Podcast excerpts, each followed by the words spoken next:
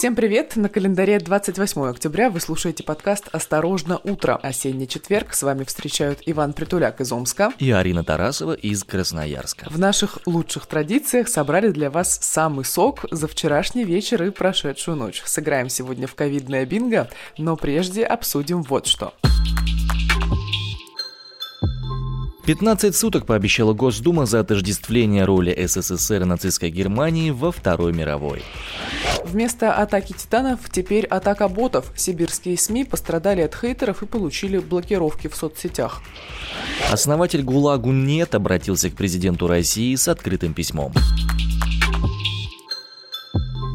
Такое ощущение, что на новость э, о высказывании Моргенштерна пошла цепная реакция.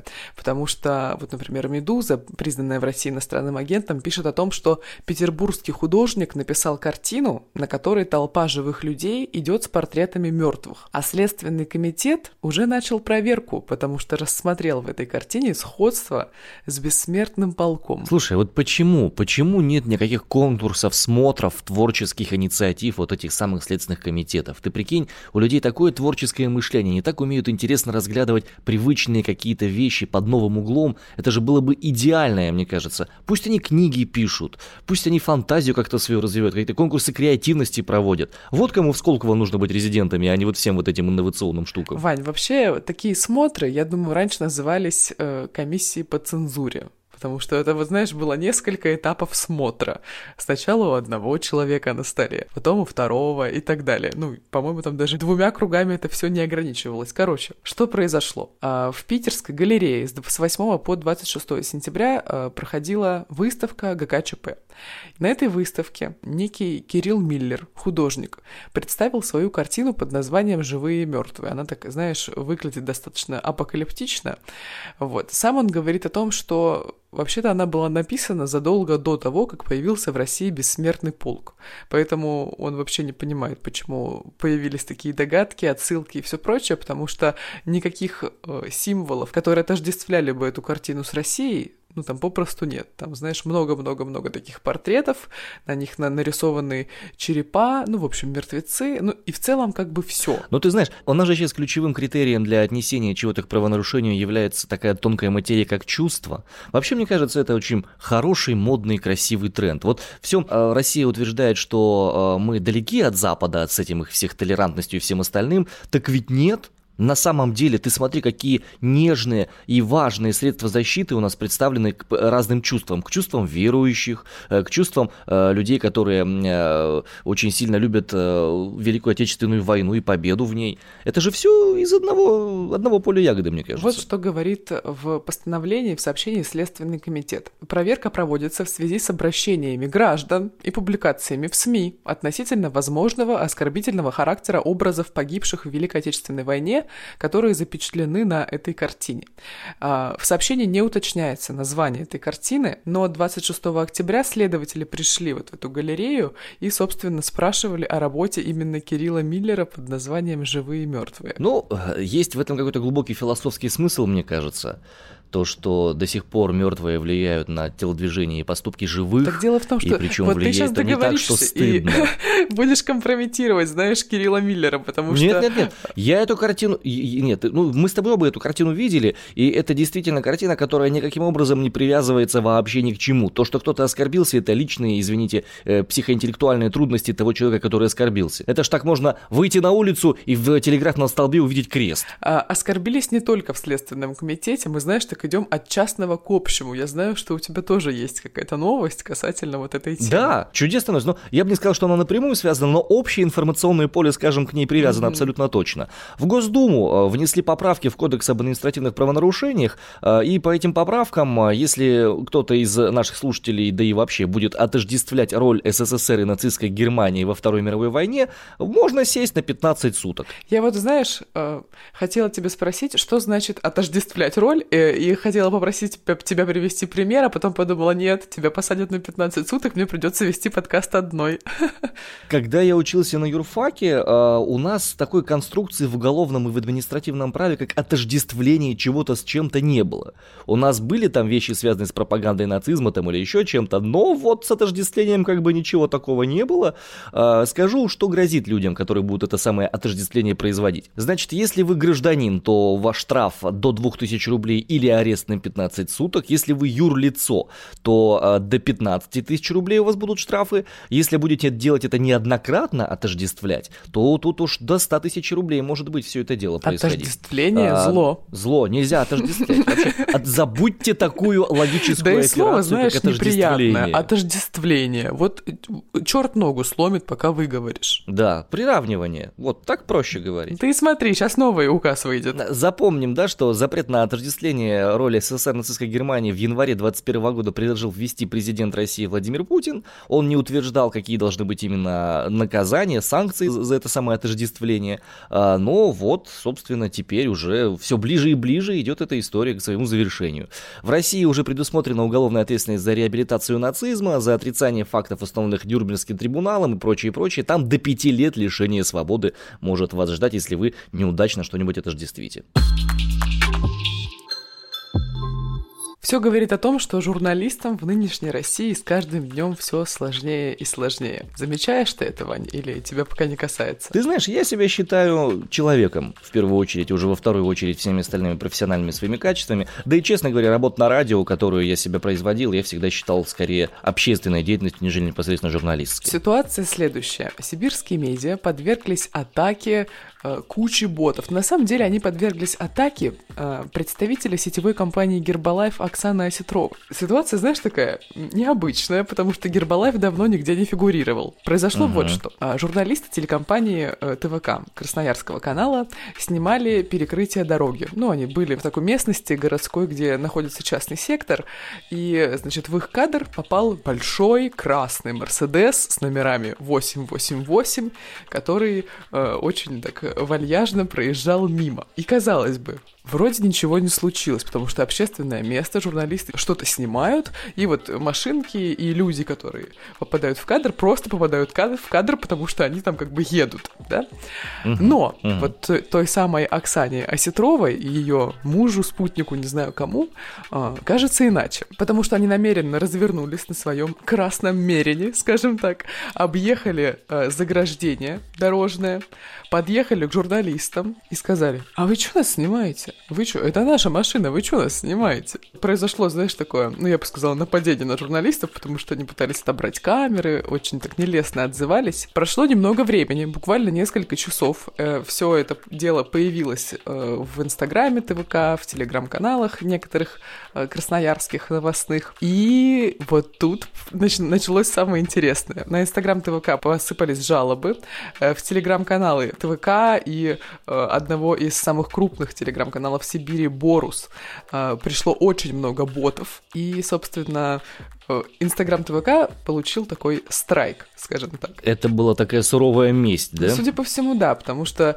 пост заблокировали. По словам редактора э, инстаграм-аккаунта, вот сотрудницы ТВК, они уже попробовали закрыть аккаунт в Инстаграме, чтобы боты больше не приходили, но, видимо, было поздно, и аккаунт блокнули. В аккаунте, внимание, было 150 тысяч подписчиков, и это один из крупнейших э, каналов доходов этой телекомпании. Вот что рассказывает главный редактор Боруса Виктор Смусенко, который как раз опубликовал новость обо всей этой ситуации и стал, ну, в каком-то смысле жертвой, но, как он говорит, это было даже на руку. И вот почему. Все началось с того, что мои коллеги с ТВК рассказали, что их э, корреспонденты и операторы Э, на них напали. Напали неизвестные люди на Мерседесе. Э, на видео мы увидели, что на Мерседесе сзади на крышке багажника большой стикер Гербалайф. Они еще и довольно активные такие э, быдлогопники, не побоюсь этого словосочетания, потому что, ну, согласитесь, в наше время, в 21 веке, если человек выбегает из машины, чтобы выяснить, зачем оператор телеканала э, снимает его, хотя оператор просто занимался подсъемками на улице, снимая сюжет о перекрытии дороги из-за ремонта. Понятно, что такой человек вылез из э, какой-то пещеры, но при этом выясняется, что в его пещере довольно много денег. А, ну, точнее, в пещере э, президента вот э, всей этой истории в Красноярском крае, связанной с Гербалаевым. У него даже должность называется пещерный президент. Очень смешно. Вот. Но э, дальше ситуация разворачивалась следующим образом. Ко мне в личку пришла девушка по имени Анна. По ее профилю было понятно, ну и, собственно, Инстаграм тут же я ее открыл, понял, что она тоже занимается продажей вот этого Гербалайфа. Она предложила мне договориться и удалить публикацию про избиение журналистов, про, точнее, про нападение на них, прошу прощения. Конечно, я ответил отказом, ну, перед, так, на всякий случай все поскринил, потому что мы, новостищики, э, такие люди прагматичные, мы понимаем, когда пахнет жареным, конечно, лучше все это сохранить на всякий случай. Оказалось, не зря, потому что э, после того, как девушка получила отказ, э, там, попыталась что-то позащищать э, героиню этого видео с нападением на журналистов, девушка спокойно себе ушла, а через 20 минут Э, началась бот-атака на Инстаграм ТВК, на Телеграм ТВК и на Телеграм-канал Борус. Почему я решил, что э, вот эти вот гербалайфщики связаны с этой бот-атакой масштабной? Все очень просто.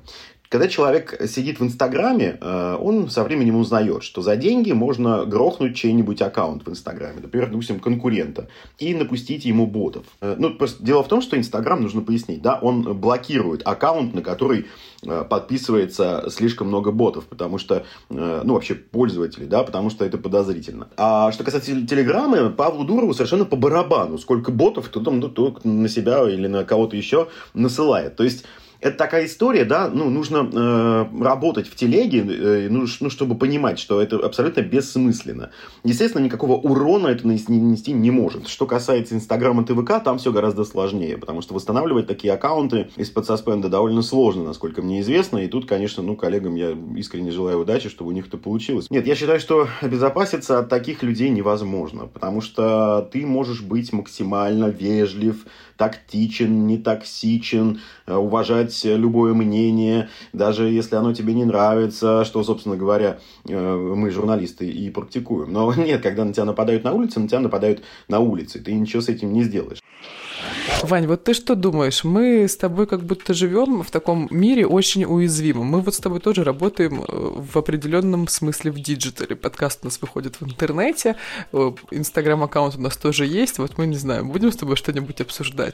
А потом, оп, и начнут лететь на нас страйки. Вот от этого же реально никуда не денешься. Слушай, Арит, я этого не боюсь по той простой причине, что когда я выходил в интернет первый раз, можно было реально получить по морде, а не страйк. Вань, ну, так что как бы... Из экрана, да, как бы в Омске у вас такой интернет? Нет, зачем? Просто всех можно было вычислять по айпишнику и всякие прочие прикольные вещи делать, и по-прежнему за базар нужно было отвечать. Ведь изначально это же были маленькие локальные сетки, которые только потом стали подключаться к интернету. Началось же все с фидонета вообще. И фидонетчики все друг друга знали. И поэтому, если там не следил... Столько новых слов ты, а, Ну, Ари, гугли, ничего страшного, гугли, у тебя много еще впереди интересного. Исторические раскопки можешь произвести где-нибудь э, в недрах там сайта кулички.ком, там столько всякого прикольного про зарождение интернета есть.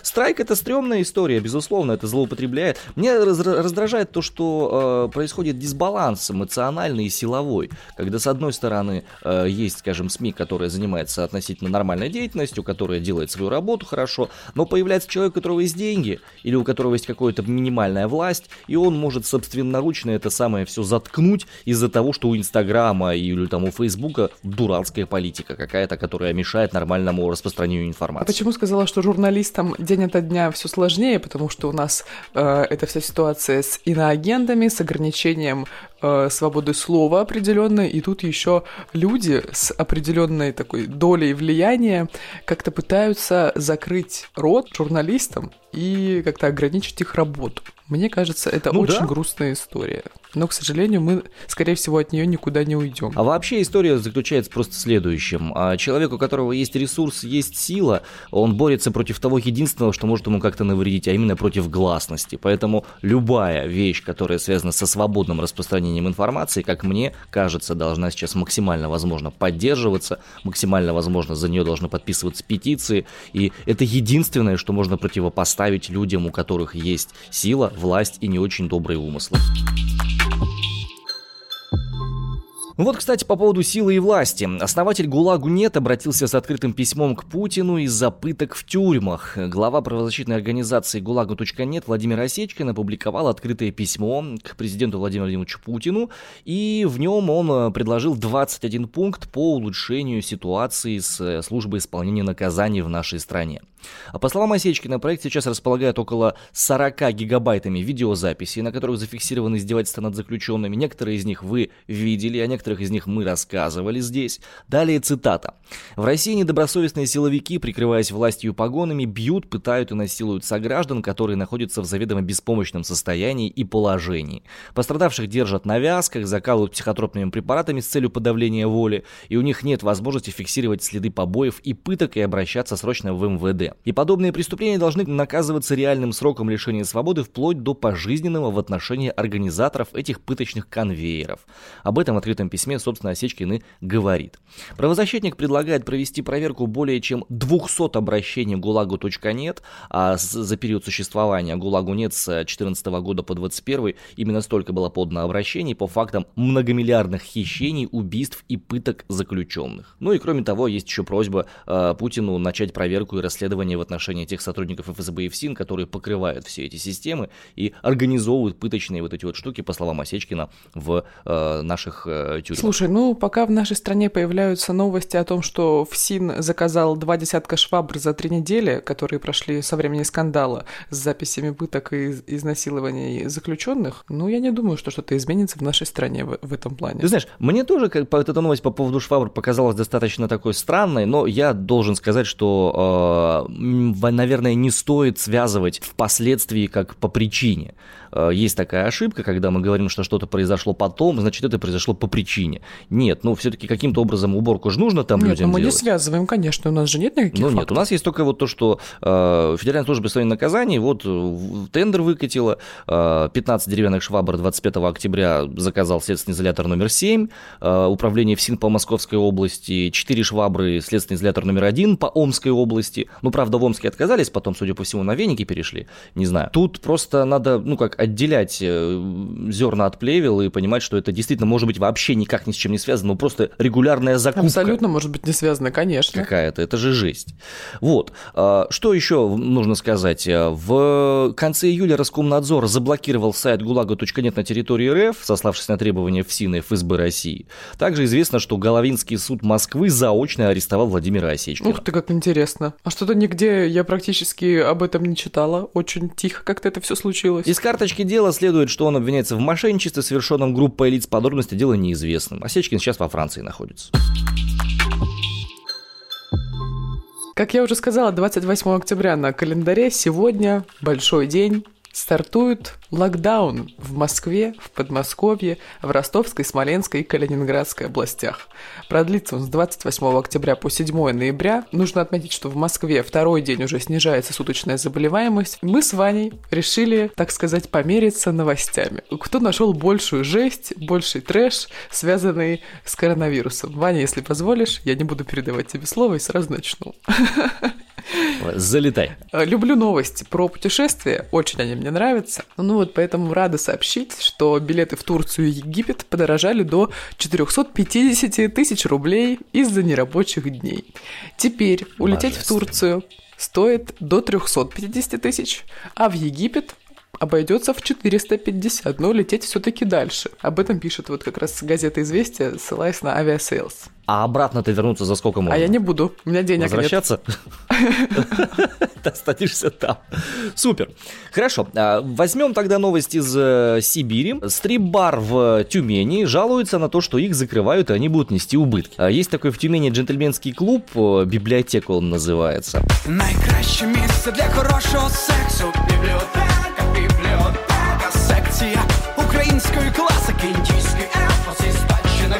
Они позиционируют себя как кабаре, но по факту по Ютубу и по всем остальным вещам это, судя по всему, стрип-клуб. И э, проблема заключается в том, что из-за локдауна, э, введенным Александром Муором, там будет сложности. Сложности. Далее цитата. Из-за недельного локдауна убытки будут как минимум в 1 миллион рублей, если не больше. Будем сидеть без зарплаты всю неделю, как и прошлой весной, потому что сколько заработали, настолько-то и живем. Ну и шесты простаивать будут. Это я уже от себя добавлю. Слушай, ну, если вот у вас пострадал стрип-бизнес, то в Москве пострадают все те, кто любят вечером выпить бокальчик вина, пропустить по коктейльчику и так далее, потому что буквально сухой закон вводится. Власти Москвы потребовали от магазинов, которые специализируются на продаже алкоголя, закрыться на время нерабочих дней. Закрыться вовсе, понимаешь? Ты представляешь, что это будет? Люди, мало того, а что... мне кажется, такое уже было. Я в 2020 году как будто помню такое. Разговоры об этом были, бары прикрывали, но про магазины речи не шло. Представь себе... Было ограничение по работе, по, по времени, да. Ну, представь себе на мгновение. Люди, мало того, что без денег, еще и без работы, еще и трезвые. Еще без водки. Это ж, это ж прикинь, это ж где-нибудь в отдаленных селах Сибири вспомнят, что царя-то уже нет. Позволь, я тебя успокою немного. Смотри, а, продолжить работу смогут только те магазины, в которых более 30% ассортимента составляют продовольственные товары. Ну или там товары первой необходимости, чего-то такого. Ты себе представляешь, с какой огромной скоростью сейчас все вот эти вот большие сети расширяют свой ассортимент, переделывают акведы, акаты и все остальное. Они реально это делают. Да, Очень да, многие предприниматели да. уже начали э, расширять свой ассортимент. Главное, чтобы не закрываться. Мне вот интересно, а что вот чем можно нарастить свой ассортимент? Собачьей едой какой-нибудь, вискосом каким-нибудь? В смысле? Ну, э, предметы первой необходимости. Что у нас туда входит? Мне кажется, туалетная бумага. Безусловно, вспоминая все эти маски, предмет, предмет необходимости, Кстати. конечно. Хэллоуинские маски, например, а... тоже предмет значит, необходимости. Первый. Очень, да, первый. Конечно. Вообще, на самом деле, дорого путешествовать нынче, потому что, опять же, москвичей, которые вернулись из-за рубежа и не сдали ПЦР-тест, суммарно их оштрафовали почти на 25 миллионов рублей. Представляешь, доходик какой. Тяжело быть россиянином. А, статья, по которой штрафуют, предусматривает штраф в размере до 40 тысяч рублей. Если действия гражданина повлекли причинение вреда здоровью других людей, и он прилетел больной, хромой или какой-то еще, и вдруг э, заразил кого-то коронавирусом, то штраф будет все 300 тысяч. 150-300. То есть мало того, что ты болеешь, ты еще и на бабки попал. И еще, да, и отжимаешься финансово. да, сурово, сурово и жестко. То есть теперь люди во время нерабочих дней без денег, без алкоголя, без стрип-клубов еще и улететь из этого самого не могут. Я бы на месте всех, кто вылетел, остался бы там жить. В Хургаде там Я же сразу сказала, что это выход. Все, мысль, мысль зафиксировали, супер. Ну что, а теперь, что касается новостей, которые чуть-чуть более веселые, и они связаны на этот раз с полицией. Они молодцы в этот раз, слушай, вообще прямо. Мурманские полицейские спасли свадьбу, они восстановили э, сожранный паспорт невесты. Это не укупник там налетел, ни в коем разе не переживайте. Короче, какая история была? Я надеюсь, что это сожрал его жених. Нет, нет, ах если бы. Ах если бы все вдохновлялись песнями Аркадия Укупника. Ты знаешь, что такое Аркадий Куб? Да, догадываюсь. Я на тебе никогда Вроде даже знаю, как он женюсь. Выглядит. Я лучше съем перед ЗАГСом свой паспорт. Знаешь эту песню? Ну это, вот я говорю, это он э, автор этой новости. Да, ну, например, типа того. Короче, Мурманске два молодых человека, Василий и Настя Балуевы, захотели пожениться. У них тогда фамилия разная была.